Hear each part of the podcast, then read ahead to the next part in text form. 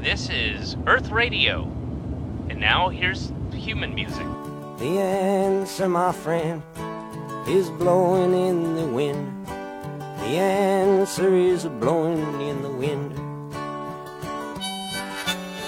欢迎大家来到大风天电台之答案在风中飘，我是宁佳宇。我们今天请到的来宾是蛋卷儿，掌声欢迎蛋卷儿 Hello，大家好，我是蛋卷。 啊！一听口音就知道是东北的。对，这个普通话特别的不行。呃，蛋卷儿是四川人，对对对，四川本地人我是四川乐山的。嗯，我现在我们现在呢是在呃四川成都的一个剧场，就是过载喜剧正在演出的凤求凰剧场。嗯然后刚刚演完，蛋卷老师也是最后一个出场，讲了新段子啊，特别的爆炸的。特别的冷。呃，没办法，线下是不能讲线上的东西的。呃，很多人了解蛋卷儿，可能是从这一届的脱口秀大会，就脱五上面了解到的，是很多人都认识你了。在十一期间，我邀请蛋卷儿老师到沈阳去演出，蛋卷儿说：“我得回回乐山陪老婆孩子。对对对对对，因为最近几个月在外面的时间比较久，确实也没怎么节目啥的。对，也没怎么带孩子。但是现在小孩两岁多，就正是最可爱的时候嘛，嗯也是最需要家人陪伴的时候，所以还是会比较多的时间花在这个上面。孩子应该是一直都需要家人陪伴吧？呃，所以即便是效果给你排的演出，你也可以拒绝，嗯，对，就就是是他排也没有那么没有那么好使，是吧？在你 其实也不是，就是因为在国庆期间嘛，因为还有一个比较特别，就是因为我爱人他也只有在这种节假日的时候他才休息，哦，就是这样才可能两个人同时跟孩子一起，所以这个时间我也选择休息是好比较好一点。哎，这个是中国好男人的典范，就是既爱孩子又爱老婆。嗯这是蛋卷老师爱妻爱子的人设立住了啊！对，就是先立一个人设吧，是将来千万可别塌。塌房，因为很多人了解到你的那种，就是我看网上有说你是这个特别丧戏段子。呃，有，呃，当然，这个罗永浩老师对你的艺名也提出了不同的看法。对，希望我改个名字。呃，其实这个名字也是很早的一个谐音，因为我呃初中、高中的时候很喜欢 Michael Jackson，然后他的一首歌《Dangerous》，嗯然后也是 Danger。但但对只有成都人会会把 dangerous 和 danger 联系到一起吧？对对太成都谐音了，这个川普 真是川普。呃，果然你们川普跟美国果然是这个渊源比较深。对对对，不可哦，分原来。dangerous，嗯，那那你在生活当中是一个 dangerous 的人吗？嗯，但其实不是我，其实舞台上和舞台下其实挺像的。其实我都比较温柔内敛比较内向一点。嗯其实，然后说我是上戏脱口秀，其实主要也是因为我不太擅长表演，嗯，就干脆放弃了，就这样说吧。就一直在那儿就端着胳膊举着话筒。对，因为确实也不知道要把手怎么弄，然后嗯就也是一种无奈之举。其实是，嗨，这就是自己的这 自己的风格嘛。其实就像李诞他那个书上写的嘛，其实你的风格就来源于你的缺点嘛。其实我的缺点就是不擅长表演，嗯，然后就无奈。其实我美国有这样的演员啊。嗯，只是很正常因为现在不不管是线上还是线下，我其实还是挺紧张的，就是没有办法做到那种特别的松弛那种状态。其实我就是希望自己以后能够尽量松弛一点就好了。嗯，好，那我们就开始答案在风中飘了。我来看看蛋卷老师的答案会是什么样的答案啊？呃，第一个问题就是国内的 stand up comedian，国内的这些这个演员，你最喜欢的是谁？最喜欢的嘛，嗯，呼兰吧，呼兰，嗯。哦，呼兰是。因为其实喜欢的还是挺多的，嗯。我知道你们过载在一九年的时候办过那个接力的城市喜剧节，嗯，那会儿你已经开始讲了是吗？我一七年底就开始讲了，我最早一次上就是能够获得收入的演出嘛，就是给石老板的专场开场。哦，其实石老板我也非常喜欢，而且类似也是我第一次看一个完整的线下专场，嗯因为那个时候在这之前自己也不太了解，也其实也是按照自己的想法在写，也不太了解这一些什么创作的手法呀。所以相，比之下，你还是更喜欢呼兰。嗯，对虽然他俩都是小胖子，对，其实他们的风格不太一样嘛，就是石老板更多的是一种呈现还原，嗯然后他的一些细节，我觉得特别的传神。嗯，然后，但是这个是我可能没有办法做到像他那样，因为我没办法表演。所以你的意思是呼兰也不太会表演。对但呼兰是一九年嗯你们搞的那个喜剧节，他是来了，嗯，对，呃，你在线上，你是那次那我没有是第一次见到他吗？呃，那个不是第一次见到他，其实第一次见到他是之前他和卡姆一起到成都做演出，那个时候他们俩都还没有出名，嗯，然后那个时候见过他。那个时候就喜欢他。对对对，那个时候其实他还完全没有名气，但是我在线下听了，我觉得非常喜欢他的那个东西。嗯，好，第二个问题就是，呃，专场就 special，不论是国内和国外的，你现在能想到的第一个你喜欢的是哪一个专场？谁的哪个专场？其实很惭愧，我其实专场看的特别少，嗯，我最多可以讲出几个我比较喜欢的单口喜剧演员，就说一个某一个人的某一个专场，乔治卡宁吧，但专场名字我真的记不得。嗯，讲宗教的那个专场，我我记讲我记不得名字了，反正他开头有一段很长的一段那种有很多定语的一个什么陈述，嗯他他每一个专场都会有，都会有。我我记不太清了，因为其实我喜欢的类型挺多的，嗯。就是我印象比较深刻的，嗯，他讲的才是一些成年人会喜欢听的东西，嗯。我感觉，嗯。我不太喜欢听那种，比如说讲一些大学生活呀，或者怎么怎样，这这种或者讲生活当中最最浅显的嗯儿女情长啊，或者是遇对对对对，走路遇见个什么呀？对对对对对嗯，对对。我就是这个总讲那种这个这就就是讲那种浅薄。也也不是，就是说讨厌这种啊，就是我我特别羡慕那一种，就是他他比较深刻啊，或者自己想的也比较的比较明白这种吧。嗯，嗯，呃，第三个问题来了，你最喜欢的喜剧电影是什么？宿醉，喝酒喝醉了的那个哦宿宿醉啊嗯我印象中好像它是一个倒叙吧，就是从他们从酒店里面醒过来，然后一直开始推回到他们哦，那个，就是那个我觉得还挺搞笑的。嗯，宿醉。嗯哎呦，回去我要看一下。就其他的那些什么什么那个伍迪·艾伦的电影啊，或者那些欧美的那种喜剧啊，或者国内那种喜剧，你你如果都没有说如果要说最早的就是憨豆先生啊，嗯就是最早的有国外的，然后就是国外电视上经常播放的一些那种，嗯、什么喜剧节上的那种各种表演的那种卡的，其实也很喜欢。嗯哦，那这些是比较偏表表演的东西。对对对，其实小时候就接触的就是电视上的这些东西嘛。嗯嗯，那你有最喜欢的作家吗？就是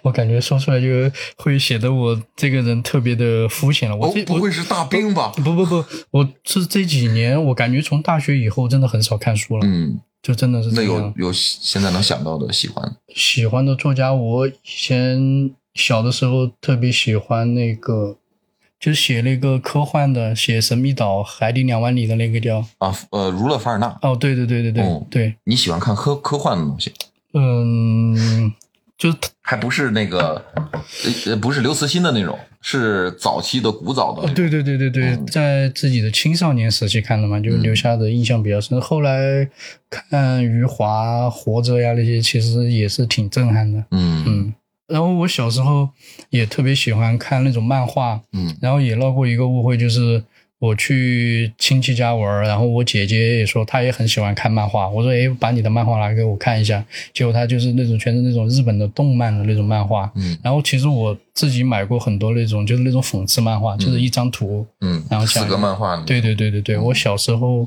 就比较喜欢看这个东西，嗯。比较喜欢那种意会的东西，嗯。就是在青少年时期吧，嗯，你现在不还是青少年吗？现在虽然已经当爸爸了，已经步入中年。嗯。第四个问题就是，你小时候是不是一个受欢迎的小孩儿？爱讲话吗？不爱讲话，小时候也不爱讲话，那受欢迎吗？就大家还可以吧。就因为你不爱讲话，你不会特别的调皮，这哦种就还好。嗯嗯，但是其实小时候想法挺多的。其实我大学的时候一直在玩乐队嘛，嗯就是我虽然那个人比较内敛，但可能初中、高中的时候比较喜欢那种具有一些反叛精神的东西，像摇滚乐啊或者啥的。但是 stand up 其实也有非常强的对对对对对，反叛精神。但是我目前为止，我自己写的东西其实也只是在分享一些自己的故事，还没有什么特别想输出的观点。嗯，嗯，可但你能心里一直有这个，可能以后会有吧。对对对，就而且自己也不像是青少年时期那种本能的有很多愤怒吧。嗯，嗯，那你小的时候是一个爱愤怒的小孩儿，其实也不是吧，我觉得用一个比较恰当的词叫闷骚，哦，就是这种就心里头有有数。对，就是我其实嗯，初中、高中也很内向，但是一直在朋友圈里面也算是一个比较搞笑的一个人。嗯，就虽然说话不多，但是说话都非常搞笑那种。嗯。可能比如说我们在一个微信群里面聊天，我我会比线线下我们两个人聊天会更搞笑一点的那种，嗯。就是可能擅长呃不见面的那种对出梗，对对嗯文字出梗，对。嗯，就是突然抽冷子来一句，对对对。对，然后其实见面的话还是会切身啊之类的，嗯比较内向的这种。那跟熟悉的人会会好好一些吗？会好一点。熟悉的人的话，其实我我讲话也是一个比较缺德的那种。嗯，嗯哦，比较刻薄，比对对对那你还是可以，你更擅长做键盘侠，就是在网上跟人对对战，或者对对对而且我在群里边骂朋友之类的。所以我我自己也没有办法在这种演出中做主持人，我的临场反应不是特别的快。嗯我可能比如说今天发生一个什么事情，然后我可能明天下午才会想起一个很好笑的一个一个反击啊啥的，嗯就是这种。嗯，第五个问题，你最开始写的段子是关于什么的？一七年你就开始讲了，最早写的段子就是今年在脱口秀大会第一期讲的，嗯，就是讲自己开店，然后生意不好，嗯，一些状况，然后鳗鱼饭啊什么的。一八年中旬的时候写的。呃，我记得我第一次见你其实是在单立人的那个比赛，哦，对，嗯我第一次去，其实那个时候参加的很多人现在都已经很厉害了，像童木兰、徐志胜、小佳，嗯，反正就是都是我是，那应该是是二零二零年的时候，哦，对对对对对，二零二零年，嗯，然后第二次参加单立人的比赛是我至今的阴影，就是我至今不敢去看当时的那个视频，因为当时就是提前两三天写了一点新的东西，然后演出就是一上台就忘词，特别的尴尬，就完全不敢回想。我的天，那你那你忘词当时怎么解决的？呃，因为当时我就感觉自己会忘词，我在手臂上写了一串关键词，嗯然后结果是真的是上去就忘，每一句都忘，然后我就频频的低头看手，然后整个现场，我真的就是人生最可怕的回忆之一吧。嗯，只要遇到点什么事儿，其实就可以想一下这个，就是就太痛苦了。但是我觉得贾行家老师当时他点评的一句也给我一个很大的一个启发，就是如果你在一个不熟悉的地方，一定要讲自己最熟悉的东西。嗯就回想起来，就好像是我坐飞机跑到北京讲了一次开放麦那种感觉，对就是参加一次比赛。还参加的是北京的开放麦，观众也不太认识。对，嗯，第六个问题就是你入行的原因是什么？为什么就是开始做 stand up？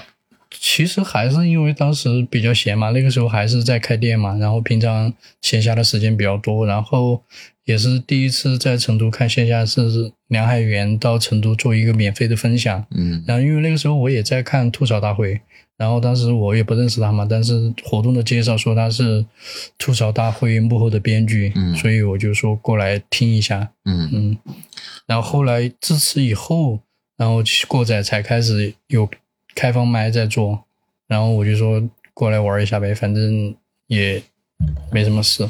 呃，玩着玩着就成了过载的这个核心的演员。其实也不是，其实我在你创是说作上也不是核心演员吗？还是你否定的是哪 哪一趴？就是玩着玩着吧，就是因为我这个真的也不是一个很勤奋的人，而且因为工作各方面比较忙，嗯就像我刚才跟你讲的，就是今年参加第一期录制的段子是 一八年写的。其实我在成都线下都已经讲的不好意思再讲了，也还好，嗯以后再也不用讲了。嗯，那就写新的呀，那就不断的写新的呀。嗯，就只有以此来推动自己去写吧。嗯，但是这个啊，云冥冥之中，海源老师是确实是播下了很多种子。啊，对对对对对，这个吐槽大会啊，脱口秀大会都是给这个行业带来了很大前进的力量吧。嗯那第七个问题就是，呃，你觉得就 stand up comedian 这个工作你能做多久？还是说，呃或者说是这个爱好你能做多久？你把它当成什么？嗯，其实去录这个节目的时候是辞掉了工作嘛，嗯然后我是想说，我都没有怎么努力，还能够去这个行业里面最好的一个节目，我是想说，不是觉得自己很厉害啊，我是想说，是不是我也有这方面的工作能力？就把嗯这个如果真的当成一份工作的话，会不会比我现在的行业更好一点？嗯因为我是觉得，如果在我现在的行业，比如说我要做到一个全国 top，比如说一百啊、两百，几乎不太可能。嗯但是在这个行业，你反而没怎么努力去耕耘，反而还好像还行。我就是想说，就能不能试一试？是不是这个原因就在于你没怎么努力，你就没有什么包袱，所以你就往前走的比较好？我也不太清楚具体的这个原因，就是，所以说我想试一试，因为，呃，我觉得自己就是不是好不好笑吧，就是写东西还可以，嗯但其实做的工作又跟这个没有关系。嗯就在我没有讲单口喜剧以前，其实我自己微博也会发很多平常生活中的一些事情啊，可能也会尽量的把它写的好笑一点。这种那你现在的状态是打算？现在的状态就是走一步看一步，就是还不确定，但是我应该是会选择再做一份全职的工作。嗯就感觉目前看来，这份收入 还不足以养活我自己。包括家人，对还有你爱的老婆和孩子。对，但是我老婆也是一个很独立的女性，她自己可以养活自己和孩子。但是你在这个时候都不忘了夸一下自己的老婆。嗯，呃，所以这个你觉得会做多久啊？就是做喜剧演员这个，应该不论从专业的还是业余的角度来讲，其实我觉得可以做一辈子吧，因为本来就不需要特别花很多的时间。嗯，但就是是有天赋。我觉得说这个话有点有点那个，但是因为因为你如果是业余的话，你没什么负担呀，你你你反正本来你就是玩儿呗，你就可以一直讲嘛，嗯。有有感悟有想法你就写嘛。嗯。如果说有机会可以这份这个工作能够养活我的话，就可能会嗯去写的时间会更多一点吗。嗯，OK。第八个问题，犀利的来了啊！第八个、第九个都是非常非常犀利的问题。你觉得这个行业里头哪个喜剧演员是最被低估的？他现在的收入名气完全不能匹配他本身的实力，你要说收入和名气，其实我也不知道现在那些 top 他们的收入和 对名气是多少？对我也不知道他们的收入到底是多少。。你感觉谁被低估了？你觉得谁应该比现在更火？我觉得，嗯，鸟鸟吧，因为他和我是比较像的一种类型，就是不太擅长表演，就是默默的说话那种。我觉得他算是比较被低估的一个演员。你的意思是你也被低估？我我希望他火起来以后，别人会发现哦，还有一个人很像他。男版的鸟鸟哦，这不就是参加过脱舞的那个蛋卷儿吗？Dangerous 啊！那第九个问题来了，就是你觉得现在的这个行业当中，谁是被高估的？被观众高估，被市场高估，被俱乐部高估，被老板高估，被这个时代高估？为什么有这么得罪人的问题？你可以选择不回答，或者你心里有有没有吧？我问你心里有没有？嗯，有肯定有。其实有其实这么其实这么说吧，在没有参加脱口秀大会录制以前，其实我我不是作为一个演员的身份哈，作为一个观众的身份，我在以前看节目的时候，也会在微博上去发啊，我 说这个人一点也不好笑，什么什么的。但是啊，后来全部都删掉。哦，这个是公司要求的吗？没有没有没有没有，哦就是就是因为因为其实认识了，所以就不好意思了，是这个感觉吗？有这方面的原因吧。我也想说的一点就是，他的讲的东西不好笑和他这个人不好好不好没有什么联系。看这个节目只是作为一个观众，我嗯是看他的我做对我只是觉得他嗯这一场讲的不是很好笑，但是可能你这个东西如果大家认识以后看到，也会觉得不太好吧。我、嗯我就觉得这样有点得罪人，就全部删。嗯，所以听你这个意思是你没少写啊？对对对，没不止一个，对，没少写。那你的答案就是，如果说谁被高估了，应该是，你们懂的啊，朋友们，你们懂的。那我们就不让戴娟老师给列出个名单来了，反正大家就去看脱口秀大会就知道了。我想至少就得有一半吧。没有，但其实大家人其实都很好，在在没有认识之前，不了解会对不了解，嗯，那第十个问题就是你爱看脱口秀大会吗？看你肯定是看了，对对对，我爱看吗？爱看，是因为自己参加了，没有没有爱看自己那一趴。以以前爱看，但是其实我特别不爱看自己的一趴，嗯，就包括我今年看的时候，我也是把声音关掉，然后这样就看上面的弹幕。哦，看看别人的评价是吧？对对对对对，因为主要是其他地方也没什么人评价，只有只有你在讲的时候，弹幕上会有一会有一些人来讨论你。评价怎么样？你感觉就是他们的评价符合你的预期吗？就今年没什么存在感嘛，我觉得嗯，有很多人在第二期的时候在弹幕上这是谁啊？啊，特别赛的是怎么没见过？但是但是其实很好笑。这，但是我其实自己是觉得第二期的稿子没有第一期好，但是反而因为毕竟第一期第一期稿子跟讲了四年了嘛，就确实会好一些。对，但是反而有很多人在是看了第二期以后来给我留言说啊讲的很好，很喜欢你或者怎么样，哦就这个是在我预期之外的。嗯我其实是以为第二期很多人会会讲啊，第一期还可以，怎么第二期就垮了？嗯结果反而是第二期过来说好笑的人多一点，嗯这个是我比较惊奇的一点。嗯，那就真的证明你只要不太用心的去工作，就会就会好很多。没有，其实 其实也是用心了的。我觉得第二期的稿子是有就是因为大会先写的嘛，先写的？没有有有百分之五十是现写的吧，嗯有一半是以前的，还是挺困难的。其实，在那个状况下去写东西，主要是这个创作不像是你在公司上班有一个约束，它全靠你自觉。对于我来说是很难的。就每天早上你自己在酒店醒来，没有人告诉你今天要做什么，必须做到什么什么样子。有可能我十点钟起来，坐在电脑面前玩手机玩到晚上，然后才有一点心思开始开始改一改，就这种。嗯，那那谁帮你们改稿啊？就是给帮你改稿的哪位编剧？没有人给我改稿呀，就只是读稿会的时候会去，嗯。你把你的稿子读一遍，然后编剧，比如像程璐、李诞、孟春儿，他们会提一些自己的想法，嗯。就是只是提一些想法，然后你自己回去改，然后觉得，我觉得他们说的一些，比如说可以直接删掉啊的东西，其实还是说的挺准的，就，嗯，他们只是说了可以删掉的东西，但没说应该怎么改的更好。没有也会说，也会说，也会说你，嗯，比如说这一段后面可以写一点什么呀，但具体怎么写还是你自己，他会给你一个，不帮你写。怎么可能帮你写？那帮你写这个不就不就变味儿了吗也没？有什么用啊，他们。